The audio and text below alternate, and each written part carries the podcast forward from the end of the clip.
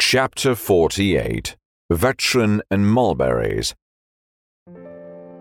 Blind Old Xu was a veteran of Northern Liang. After he went blind, he accidentally failed to avoid the hooves of a rich kid's steed in the downtown area. He was trampled, crippled, then saved by Fengnian.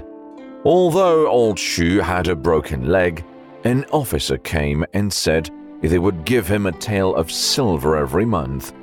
Old Xu collected the silver apprehensively for half a year before plucking up the courage to ask the officer. The officer told him it was a new rule of the Northern Liang Army to treat veterans well. Today, Old Xu was sitting outside his house, dozing, when he heard a loud voice. Old Xu!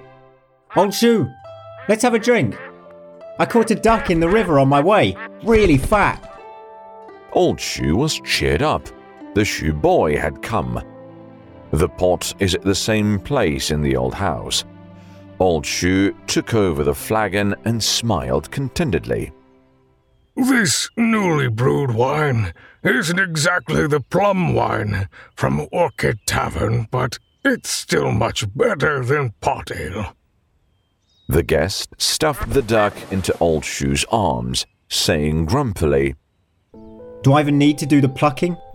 I'll boil some water.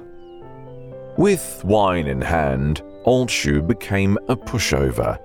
He went with a crutch to pluck feathers from the duck. Before long, the hut was redolent of food. Gnawing at a duck leg, Old Xu asked with a smile, What do you want to hear this time?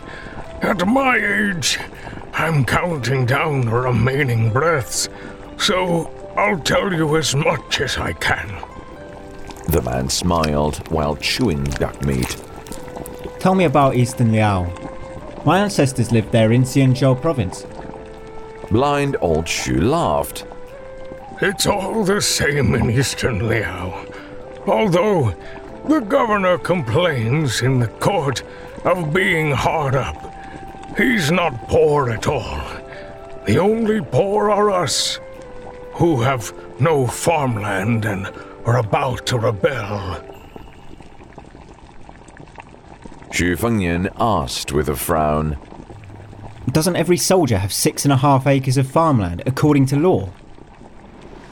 Old Xu sneered. Many border soldiers were sent to Eastern Liao as a punishment for their wrongdoing. As a resident in Xinjiao province, I don't have half an acre. Not to mention those outsiders. Xu Fengnian chuckled. Eastern Liao has always been poor, and people there are used to suffering.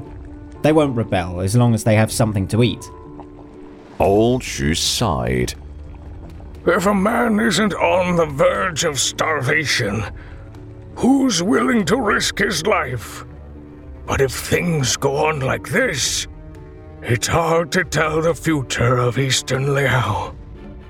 Xu Fengnian said gently, Old Xu, tell me more about the culture and customs of Eastern Liao. Old Xu told everything he knew in detail. As they finished the last bit of the pot of stewed duck, Old Xu was dead tired from speaking. In the end, Old Xu wiped his mouth and said, When the Grand Council entered Northern Liang, he was truly awe inspiring. How does her ladyship's poem go? Xu Fengnian responded with a smile. Along Chinyo Boulevard, a thousand chariots roll. Under the banner, a child bears mulberries whole. Leaning on the couch, Old Xu had a look of longing. Xu Fengnian left the flagon behind and went quietly out of the hut.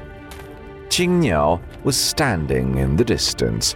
She would accompany Xu Fengnian every time he came to the riverside hut. Looking at her cold face, Xu Fengnian had a distant look in his eyes. Back then, blind old Xu was among the thousand chariots physically fit.